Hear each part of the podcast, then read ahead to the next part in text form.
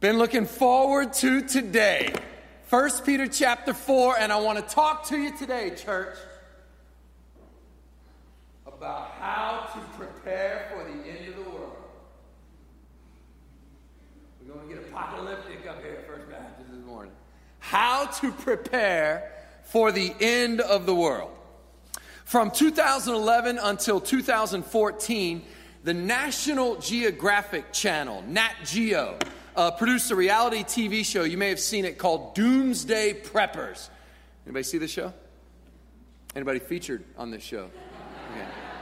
The program profiles various survivalists or preppers who are preparing to survive the various circumstances that may cause the end of civilization, including economic collapse, societal collapse, electromagnetic pulse, or the zombie apocalypse. The quality of their preparations is then graded by a consulting company called Practical Preppers, who provide analysis and recommendations for their improvements. Okay, so I watched a couple episodes. I remember being struck watching one episode. It was actually a trailer for a guy named Doug. Doug was out in Kansas and uh, Doug had built, for his preparation, he had built a series, a network of tunnels, right? His thing was go underground. So he had this sort of six by eight sort of hole in the ground, and he called these underground tunnels, he called them his spider holes. Spider holes. And he showed how when calamity came, he would go into the six by eight hole in the ground, which looked, looked a lot like a grave to me. But anyway, uh, he would cover himself up with camouflage and camouflage the piece of plywood. It was unclear how he planned to camouflage the plywood while he was, at any rate. Uh, he had all this thing, and there's this poignant moment where he looks right at the camera as they're trying to sell this series. He looks right at the camera and he says, dead serious, he says, When survival's the goal, it's into the spider hole. And he like slides this thing up. Um, so the show had some critics. Uh, and one of the, the biggest critique was that it did more harm than good because it, it said it's making light of people who are pretty extreme and it treated the prepper movement as fringe when in fact it's probably wise to put some things away and, and it shouldn't be such a fringe movement but it made preppers look extremist and preppers were probably considered extreme. You know stockpiling weapons and food and supplies. I keep saying were considered extreme used to be considered extreme. Preppers were formerly considered to be on the fringe until what? Till 2020. That's exactly right. Yeah, everybody's making fun of Doug till you're buying coffee filters to use as toilet paper. then all of a sudden, Doug doesn't look so dumb. Yeah. Nobody's laughing at Doug and his spider holes now. Now, I will leave it to you to determine how much prepping you want to do. It is not my job to teach you how much prepping, end times prepping you want to do, and it's certainly not my job to make light of any survivalist or someone who's into the prepping movement. No, no, that's not it at all. My job is to tell you how the Bible says you are to prepare for the end of the world, and the answer may surprise you. It's right here in 1 Peter chapter 4, verse 7. 1 Peter 4, 7. How does the Bible say we should prepare for the end of the world? So I'm going to give you a tutorial on how to prepare for the end of the world from the Bible's perspective. You ready? 1 Peter 4 7 makes no mistake about it. The end of all things is at hand. It's here. What did Peter mean? Peter didn't think in terms of days and dates. He didn't think in terms of kings and kingdoms. Peter thought in terms of redemptive history. Now, follow me when it comes to redemptive history, what, what box is left to check? There's only one. In terms of redemptive history, it's all in the past, except one thing. Like the end of all things is at hand. Uh, uh, uh, creation, check. The fall, done. The call of Abraham, check. The exodus of God's people out of Egypt, check. Into the promised land, check. Into exile in Babylon, check. Return from exile, check. All this is prophesied. What else is prophesied? The Messiah, check. Jesus has come. He has lived out his ministry. He has died. He risen again, check, check, check, check. He has ascended on high, and there's only one promise remaining. He's coming back. When? Somebody's phone went off. I thought it was it. I thought that trumpet, oh man, if that trumpet, like one day, you know, I may not get to the end of this sermon. Why? Because that trumpet may sound. Peter was 30 years into, okay, okay, uh, after the ascension, then the Holy Spirit was promised. The Holy Spirit came down at Pentecost. Check. That inaugurates the church age. That's it. It's a three act play Act one, Act two, and we're sitting here in Act three, and in a minute the curtain could drop. Peter had been at it for 30 years in the church age. We've been at it 2,000 years. So I don't know when the end is, but it's at hand. And it's every bit, if it was true when Peter wrote it, is it not true now? He is our soon coming king. We have got to be ready. As C.S. Lewis says, when the author of the play walks onto the stage, the play is over. And we're a heartbeat away from eternity. So Peter's saying, do the math. All the chapters in redemption history are written except one. So the end of all things is at hand. Therefore, here we get to the good stuff. Therefore, what do you do? I mean, apocalyptic preaching. The end is coming. What do you do? I thought about preaching with one of those sandwich boards, you know, those old fashioned. The end is here, right? It used to be that angry prophet. Now, people, they get it. The end is at hand. Therefore, therefore, what? Therefore, into the spider hole. No. Therefore, grab some ammo, climb up a mountain, and wait for the fireworks. Therefore, get an old school bus and gut it and fill it with oxygen tanks and MRE rations, canned goods, and water and bury it in the ground. Some of you are like, that's a good idea. I hadn't thought of an old school. You're missing the point. No, the Bible says the end of all things is at hand. Therefore, be self controlled and sober minded for the sake of your prayers.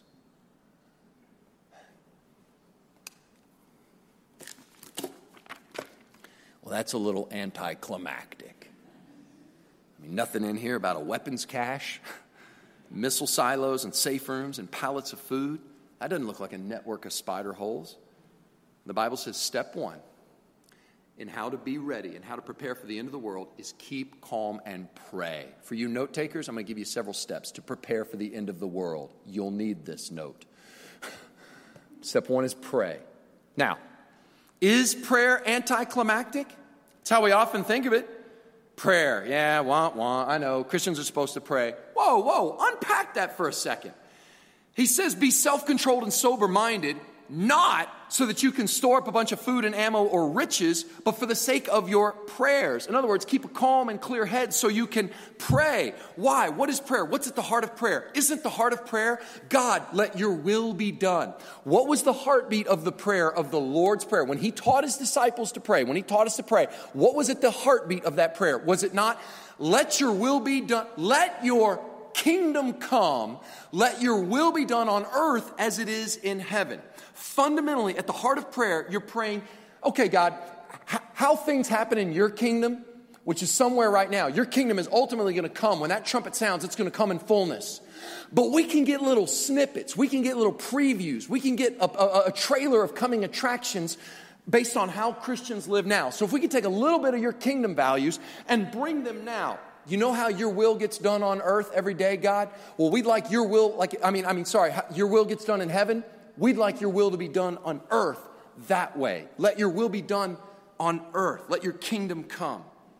Uh, uh, you're, you, when you're praying, right? What are you doing? You're, you're uh, uh how do I say this?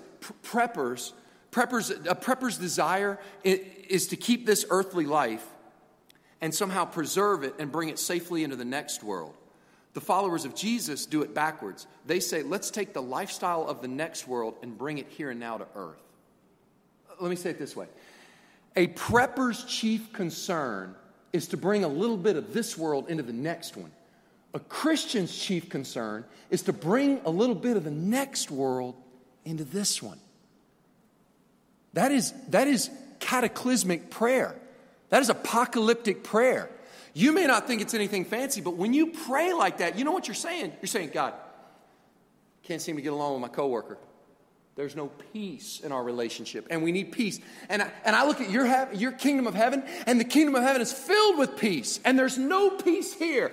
So, God, take some of your coming kingdom peace and drop it in this kingdom here and now. Or Lord, there's no justice. I'm praying, I'm praying against racism or I'm praying against some injustice that you see. But there's perfect justice in your kingdom, Lord. So let me get some of that perfect justice, God, and, and, and, and let your perfect justice happen here and now. Or there's no health. This person is sick and they need a miracle. Oh, but there's perfect health in your kingdom. So, so let me get a little bit of that coming kingdom health and let's get it here and now. You see what you're doing? You're, you're bringing a little bit of the next world here chief concern. It doesn't mean you're not, it doesn't mean you shouldn't have, you know, go to Sam's Club and buy some extra non perishables. Fine. But the chief concern is not that. The chief concern, and how do you bring, how could you do that? How do you bring coming kingdom values into the current kingdom? Prayer. Prayer. And, and, and listen, don't kid yourself. Don't, don't, because uh, there's going to be haters that you know, a, a, secular humanist or an atheist, they might watch an episode of Doomsday Preppers and they might scoff, guys like Doug in a spider hole, and they might come to a they might come to a church service like this where we're taking the Lord's Supper and they might laugh, and they might scoff. Every, but, but don't kid yourself, everybody's, uh, everybody's a prepper. Everybody's prepping. Everybody. You may, be, you may be prepping in a different way, but everybody's looking for what? They're looking for comfort and safety and ultimate security. So, what, you're going to find that in a bank? You're going to mock Doug and you're going to mock the church, but you're looking for it in a big pile of money or power or popularity? How's that going to work out for you? How are you going to bribe God on the day of judgment? You going to buy him off? It's easy, especially in a small town, to think, well, but I know people. I know people. Who are you going to impress that you know with God Almighty on that day? You think you're going to big time the Lord of glory? Yeah, you don't know who I know. Yeah, I do. I made him? No. No, there's going to be humility on that day. And there, there, there's a need to pray, but everybody's prepping. And Peter here says, pray. Um, prayer, I must confess, is one of those things in my own spiritual life and the life of both the churches that I've been honored to pastor in my ministry. Prayer is one of those things that is the easiest thing in the world to talk about. It's just hard to do. Uh, uh, prayer is kind of, prayer is like it's kind of like the Kentucky Derby. It's like all this buildup, so much buildup all day long. We're talking about for like a two minute horse race. You know what I'm talking about? So we talk about prayer and we, we read devotions about prayer and we get fired up about prayer and then we romanticize prayer. Oh, sweet hour of prayer. And by hour, we mean about 39 seconds. It's all this buildup. And what, like Kentucky Derby's like two minutes of horse racing. The rest is like, look at these hats. Prayer's that way. Uh, like, the, like, the, like the ball drop at uh, uh, New, uh, New York City on New Year's Eve. That thing, that party starts at noon. And for 12 hours, it's Ryan Seacrest and some D-list celebrity singing up there. For what?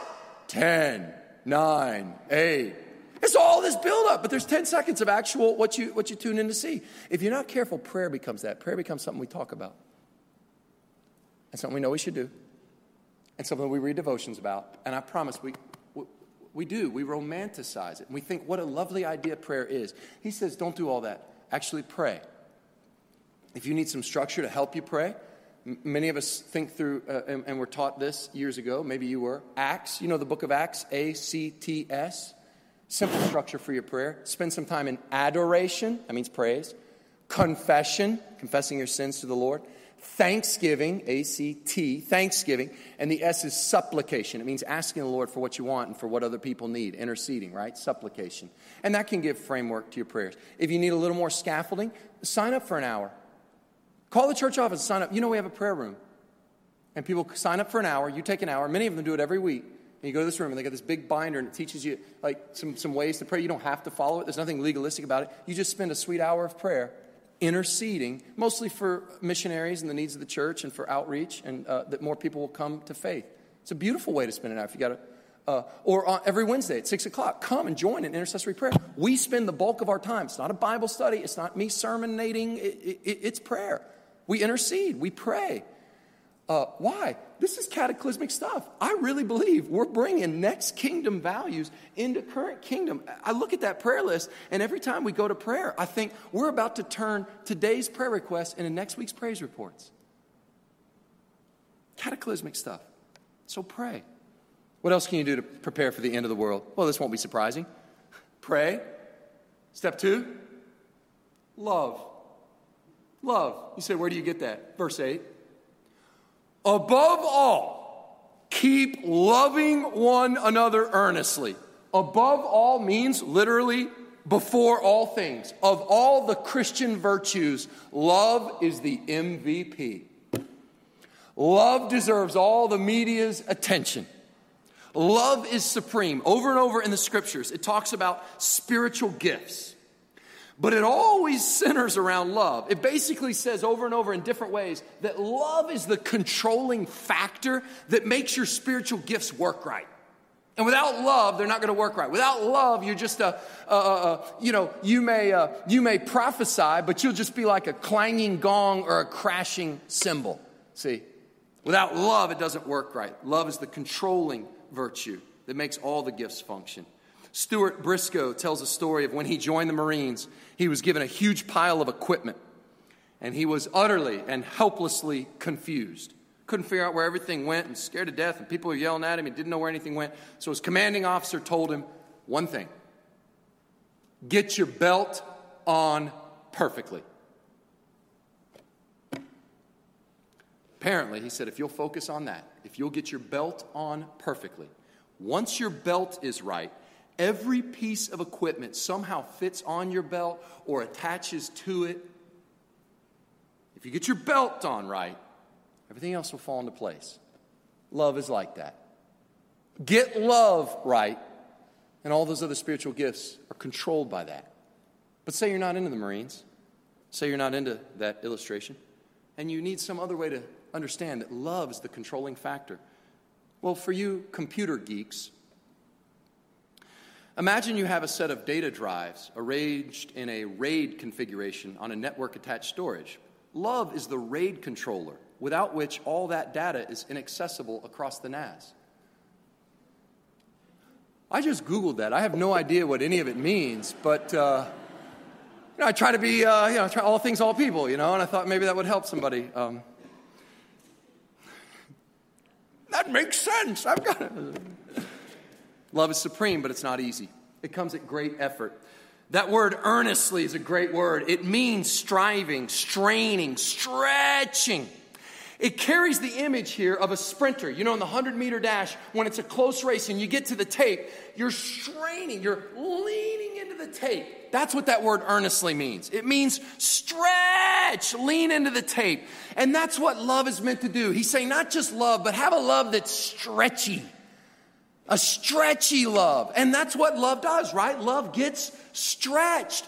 That's how it works. Love over time gets tested and tested, and it stretches and it deepens and it grows when it gets stretched. Isn't that true? Isn't that true?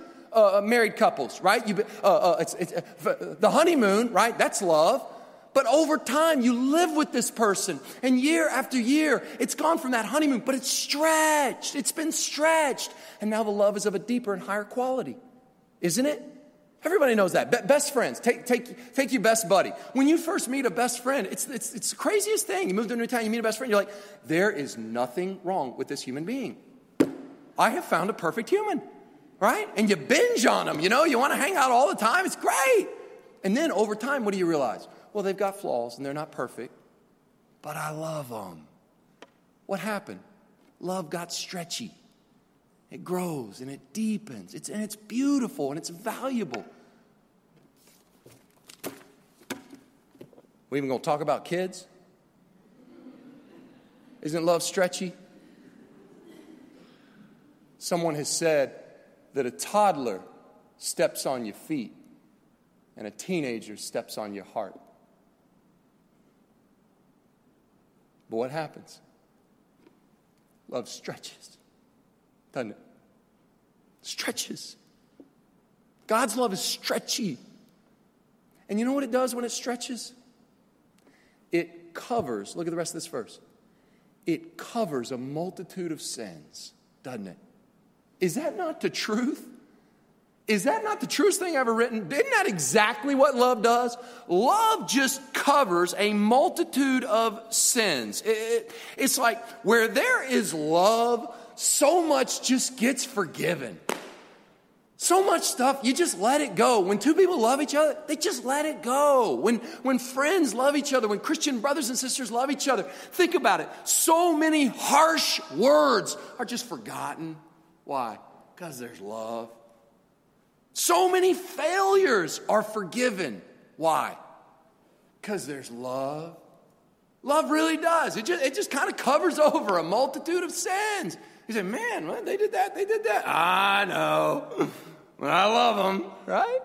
Love does that. And you know, the opposite is true, isn't it? When there's not love in a relationship, when you've got the lenses by which you are viewing someone in a relationship, some of you have these lenses on right now, and I'm praying the Lord convicts you because I know uh, there's times and seasons in my life, we all wear them, right? And you've got these lenses, and when there's not love, whoo, when there's not love, it magnifies a multitude of sins. When you've got the lenses that this person is against me and there's no love here, when there's no love in that relationship, it becomes a lose lose every day. What do I mean by that? When they do wrong, when they sin, normally you would just let it go. But now you've got these lenses on and it like picks up on that sin and it highlights it and it aggravates you to no end. And you go, yeah, it's just like them.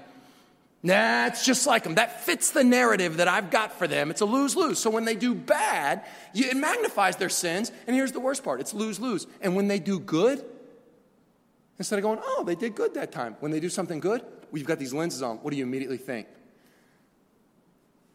I wonder what their angle is. I wonder what's. I wonder what they're. What are they real? What are they really after? Uh, it could have just been they did a good thing for the glory of God. Nah, nah, no. No, they got something up their sleeve. They're working some angle. Every good deed is mistrusted and every bad deed is magnified. Why? Because there's no love. But when there's love, love covers a multitude of sins. So, Peter goes on, right? Pray, love, love with a stretchy kind of love. And then Peter goes on to give a very specific, very concrete example of this kind of earnest love. It's in verse 9. Show hospitality to one another without grumbling. How to prepare for the end of the world? Pray, love, and thirdly, be hospitable. See? Pray, love, be hospitable. That one has an asterisk. We'll get to that in a second. Now, think about this. There are no, no church buildings. Uh, when Peter wrote this, you got that right. Uh, Peter's church had no church buildings. And so when the fellowship met together, they had to uh, be give, somebody had to be given over to hospitality uh, because where else are you going to meet? So you got a bunch of Christians meeting in your home. On top of that, you had traveling missionaries and apostles and evangelists, and they could either stay in the flea ridden dens of iniquity or some Christian could open up their home. But these weren't wealthy Christians. It wasn't like stay in my vacation home or stay in my, you know, I've got an attic above the garage or I've got, I've got a guest room or whatever, all this space. Many of them were very poor. So it was like, well, uh, if the traveling evangelist is coming through town, somebody's got to host him. Everybody looks down at the ground, right? Because nobody's got any room. And bread is expensive and you got to feed them. You know how preachers eat. And you got to feed them. And here they are. So, it, well, I'll do it. And every and the kids are like, oh, you did not. You did not. Because the kid knows. The, no kid in the ancient Near East is going to be told, now you sleep in this bed and let the traveling evangelist get the floor. No, who gets the floor, right? And so these kids had to be hospitable. Everybody had to learn how to make space and be hospitable and start and think about this. Christians are beginning to be persecuted in rome at this, at this time. And so the, the apartments you know the landlords wouldn't rent to these christians. They were seen as uh, scourges on society and so they're being discriminated against in housing. And suddenly they're being out on the streets. And now and some are being ostracized by their families because of their newfound faith in christ. So you got these christians that are homeless. Who's going to take them in? Other christians. Now the, okay um, th- what's the asterisk here? Be hospitable. And the asterisk is be hospitable without grumbling. Why? Because if you begin using your home in this way, you have to imagine the ancient Near East, stuff is going to get broken, stuff is going to get stained, and that's why it adds without grumbling. If you've never been tempted to grumble, maybe it's because we haven't been quite as hospitable as God wants us to be. Can you imagine? The ancient church and people being persecuted and forced out of their homes? I mean, some of you are in a Sunday school class that's a great delight and you love that class. But imagine being told that 14 members of that Sunday school class need to stay with you for the next two or three years. Right? You'd be tempted to grumble. Peter says, do it without grumbling. Why? Because when you're tempted to grumble, you got to stop and remember uh, some things. If you radically, radically hospitable, if you show hospitality, you ho- you're hosting people, stuff's going to get broken, uh, stuff's going to get uh, uh, uh stained, uh, you're going to be inconvenienced. But you need to remember the most important thing in the world, the most important thing in the world, the most important thing in the world is not a thing. People are more important than things. So use your stuff and love the people. Don't ever love your stuff, or you'll end up using the people. Does that make sense? Use things and love people. Don't ever use people and love things. It's not wrong to have nice things, it's not wrong to take care of your things, but don't ever forget that people are more important than things. And so, hospitable. Uh, I'm going to challenge you on this. I want you to apply this. H- have someone in your home. Do it this week. You say, well, it's not convenient. It's, ah, that, that, that, that's grumbling. Okay. You say, well, I, you know, but I don't really have space. Ah, that's grumbling. It's okay. God will provide. Have, have somebody in your home. Have some hospitality. Break some bread together. Have a meal. What do I mean by that? When you sit down a meal with somebody, and I mean put away the phones and put away all that stuff and just talk. It doesn't have to get deep. It certainly can. Often it does. When Christians get together, they know the love of God and what God's done in their life. They often talk about the goodness of God, but you don't have to. Just get together and share your story a little bit. And when you listen to someone share their story and you actually listen, when you've got a little bit of space to actually listen to someone, do you know how healing that is? Nobody's got anybody to listen to their story right now. They don't have it, you don't have it, but you can listen to one another. You break bread together. Do you realize the therapeutic power, the healing power, the restorative power of hospitality? That can heal broken marriages, that can heal and restore friendships, that can heal fractured relationships. Hospitality is emotionally healing. Don't believe me? Then why do they call them hospitals? Same word. You ever think about that? We got the word hospital from hospitality. We think of Southern hospitality as come in, let me get you an RC and a moon pie. That's wonderful. Don't ever change that. But the heart of hospitality is I will sacrifice to make space for you whether it's scooching in at a, at, a, at a, church service to make space, or whether it's making sure the newcomer in my Sunday school class feels welcome. It's radical hospitality. It's costly, but it's healing. And somebody said, we should call our places of physical healing that. And they did, and they're hospitals, but it comes from hospitality. And I believe our hospitals were full during COVID because of the great physical toll it was taking on people. But now our homes need to be full because of the emotional toll that it's taken on people. And it has affected you and me in ways we don't even know. So let's make our homes places of emotional hospitality, emotional hospitals, one for another. Just being friendly, inviting in, and going to someone's home, accepting an invitation. See? I'm going to challenge you to that. You can do that. Spiritual healing. What a great way to prepare for the end of the world. Finally, Peter concludes encouraging his people to use their gifts. Look at verses 10 and 11.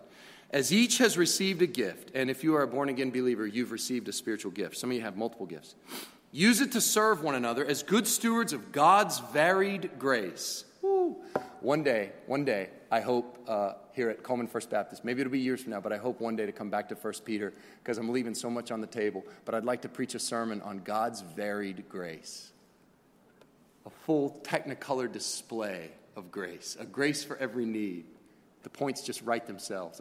But it's not this sermon, so we got to stay focused. But one day,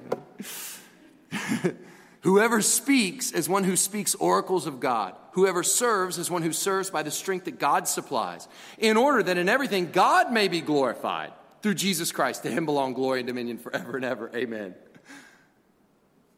How to prepare for the end of the world? Pray, love, be hospitable, exercise your gifts.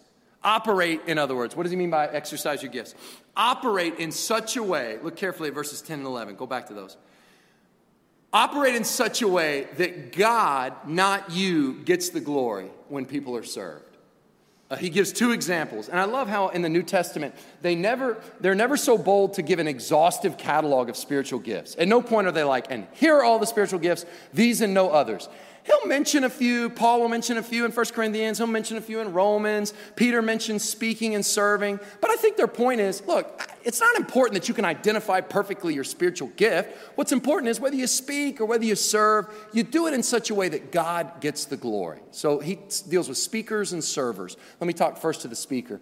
Um, uh, to those of you who speak, preach, teach.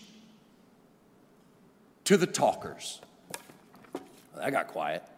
Uh, I, um, uh, I want to ask you one question, and there's a severe word of warning for us, for we who are the talkers. who gets the glory from what you say? Is it you or is it God? That's his word of warning. Um, I. Uh, Whew, I, have been there. By way of confession, I've been there. This one is particularly convicting to me. Anytime you get up to speak, maybe you felt this, there's always this temptation to impress, you know, to sound smart. I don't want to sound smart. I just want to be funny, you know. you know, and uh, A.W. Tozer talks about this. He talks about instead of what, what, the oracles of God or the plain truth of God. I know there's a lot of people that are, that are afraid to speak up in Sunday school or they're afraid to be, God's calling you to speak, but a lot of times you're silent because you say, well, I don't have anything to offer. I just speak the plain truth of God. I just, you know, I read this and I see it and I say it. That's literally what He's calling you to do. And I have been there and it is uh, a shameful feeling. It is a convicting feeling. But I'll preach at some conference somewhere, and I will really, I'll sit down and I think, boy, I shelled the corn. You know, I just, that's an old, it's Kentucky preachers out in the country used to say that. And uh, I'd sit down I think, boy, I really showed off a great deal of knowledge, and this point was so clever. And um, uh, people will even tell me, oh, whoa, whoa, that, that was a great sermon. And then the person after me that was speaking at this conference, uh, they're not a trained speaker. They're not a, they don't know anything about rhetoric. They just got up there and told about uh, how they were sick, but God healed them, and how they were lost, but God found them. And he sat down. and it always strikes me. They came and told me what a great uh, sermon it was, but um, uh, they came and told this person how great their God was. So it's like, you know, are you bringing glory like, hey, what a great speech, or what a great God? See? And just to clear up any awkwardness, after the 8 a.m. service, kind folks came by and shook my hand. They were like, we don't know what to say to you. We, know, like, I'm sorry. Yeah, I, I know. I, I love you. I, the point is not that you can't uh, uh, share what gift is given you. It's just that the gift has to be like in service to uh, glorify God. And, and, and I think the message might also be for those who are not speakers, as one who speaks oracles of God. If you, if, you if, you, if you understand something from Scripture and you're sitting there in Sunday school and they say, anybody got a comment, I really think you should speak. I think that's a word for you. Um, servants, those who tend to serve, they have a more subtle uh, temptation to fall into. And most people who serve say something like this I don't want to be up in front of everyone, I want to be in the background. And that's a subtle temptation because often uh, what they mean is you guys need dependence on God, and, and the preachers need to pray for dependence on God and His strength. We in the background, we're just collecting the offering or, or, or, or ushering or greeting or, or, or, or preparing uh, these things or preparing lessons for children or whatever it is. We just need to roll up our sleeves and get the job done. Ah, be careful. It says, whoever serves has to serve by the strength that God supplies. So always remember that your, your servant is just as dependent on the Lord. Could you do what you're doing without God's help? Ask Him for help. Ask Him to serve in the strength the Lord supplies. And if you say, Well, I'm not really serving anywhere, I don't have the strength. Well, then, but God supplies that strength. Okay. Pray, love, be hospitable without grumbling, and exercise your gifts. Got it? Uh, the conclusion is in the last part of verse 11. In order that in everything God may be glorified through Jesus Christ. To him belong glory and dominion forever and ever. Amen. And now we've come back to where we started. Does that phrase forever and ever move you? Uh, that phrase means eternity. And as I said, we are all one heartbeat from forever and ever. So, where is your comfort this morning? Brandon's going to come and help us as we have a time of response and we prepare our hearts for the Lord's table. Let me ask you this question Are you comforted as you think about end time prepping? Hmm? I don't know about you. I am not comforted to think of a spider hole in light of eternity. That's not where my comfort is. I'll tell you where my comfort is. My comfort is hidden in that wonderful little word, dominion. Can we go back to that verse? That word, dominion. Now, our English word, dominion, you see that? To him belong glory and dominion forever. Um, fun facts about Latin dominion comes from dominus, it means master of the household. Dominus comes from Greek and Latin both. It's the same word. We get the word domestic, domicile. The word is domus, and it means home. So, dominion means one who has mastery over the home. But it really all comes back to home. Isn't that what we're all searching for when it comes to prepping for the end of all things? It's what I'm looking for. I just want an eternal home. And that is the good news for every Christian. And that's what we're going to look at when we partake of the Lord's Supper here in just a second. Get, get your brain around this for a second prepping, when it comes to prepping, end time prepping, the great news of the gospel is prepping is ultimately not something I can do, it's been done for me. The master of the house has prepped for me. You say, How do you know that? Where, where do you get that? Jesus himself told his disciples in John 14, Don't let your hearts be troubled. Believe in God, believe also in me. Look at verse 2. In my Father's house are many rooms. If it were not so, I would have told you. And what? the ultimate prepper. I go to prepare a place for you. And if he went to prepare a place for me, he's got my name on it. My reservation's all set. He said, I'm going to come back for you. See? Would you hold the elements in your hand this time? It takes a little, uh, they can be a little finicky, so just begin peeling back that top, that clear layer contains the, a little wafer representing the bread. If you, uh, if you can just peel the top layer off, you'll leave the cup exposed. If you peel both, that's no problem at all. Just have somebody hold the cup while you separate the, uh, the bread. Don't rush. We've got all the time. Don't worry.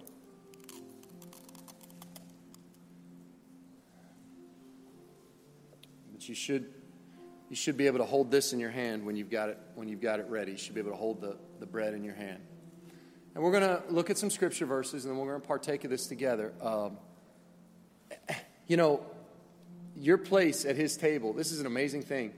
You didn't have a reservation automatically since the fall, since Adam and Eve first sin, sin entering into the heart of every person except Jesus. You know, the the um, the uh, the fact is, this reservation was not guaranteed. You had a spot reserved, but your spot reserved was to die as a criminal, separated from God, and to spend eternity apart from God in hell. Jesus' spot was at the Father's banqueting table. See, that's what he deserved from all eternity. But here's what happened. Here's what happened. At the cross, Jesus took the place that was reserved for us so that we might have his seat at his father's table. See, he stretched out his arms and died on that Roman cross. He took our place, death is a criminal apart from God, so that we could have his place and have access to God the Father. That's what he means. That's what's behind that. That's the cost that's hidden in that dominion that he's preparing a place for us. Now, I'd like us to pray and to ponder what I just said, to think deeply you, you have been invited, not by any man's invitation. You are taking this today because the Lord Himself has invited you to His table. It's His table, He can invite who He wants. And so I want to give us a little bit of space. I'm going to bow our heads. We're going to give a little bit of space. I'm going to ask you to examine yourself, ask the Holy Spirit to examine you. Draw near to Him. Tell Him you love Him. Thank Him for the cross. Picture His body broken for you and in your place, and think about His love for you.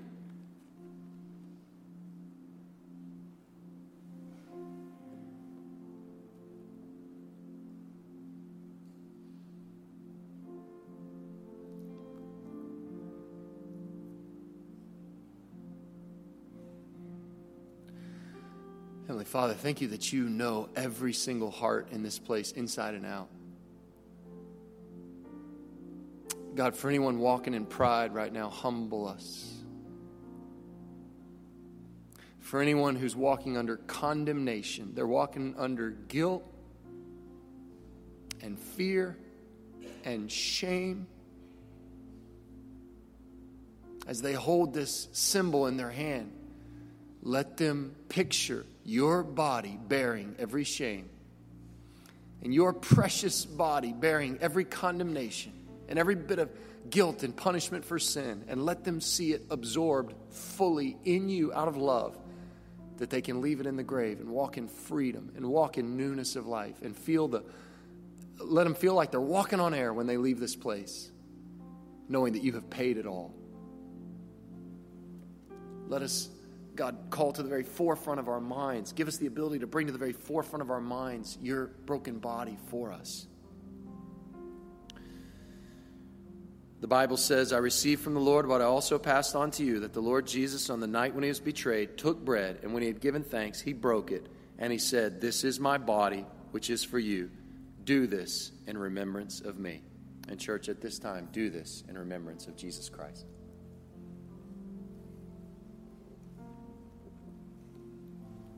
Take some time now to prepare the cup. By peeling back that second layer, you should be able to reveal the juice.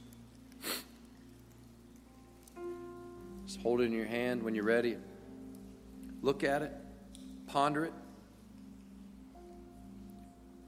Take your time, there's no hurry. This is time between you and the Lord. It's, also time between all of us and the Lord. It's a special time, united.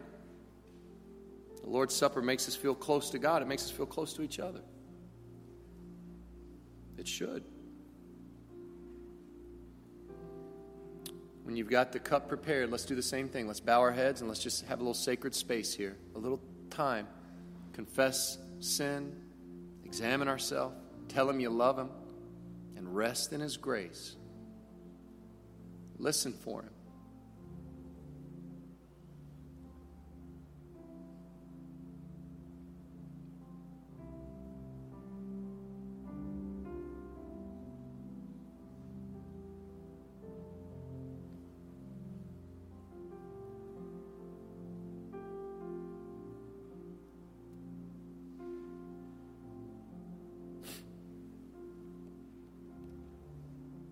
Bible says in the same way, also he took the cup after supper, saying, This cup is the new covenant in my blood. Do this as often as you drink it in remembrance of me. For as often as you eat this bread and drink this cup, you proclaim the Lord's death until he comes.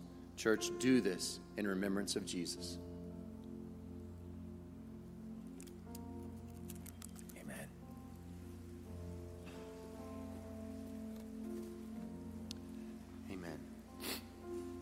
Bible says that the first time they did this, the disciples sang a hymn before they went out. And we carry on that tradition uh, by singing together before we go out to Sunday school. And uh, I did this at the 8 a.m. and it seemed to work okay. Uh, hopefully not too much uh, awkwardness. But um, one of the great joys on uh, Lord's Supper Sunday is we sing out our benediction, right? So randomly so we'll do a verse of Amazing Grace. But here's the part that's been missing uh, for the past year. Typically, before COVID, we would not only stand and sing Amazing Grace, but you would like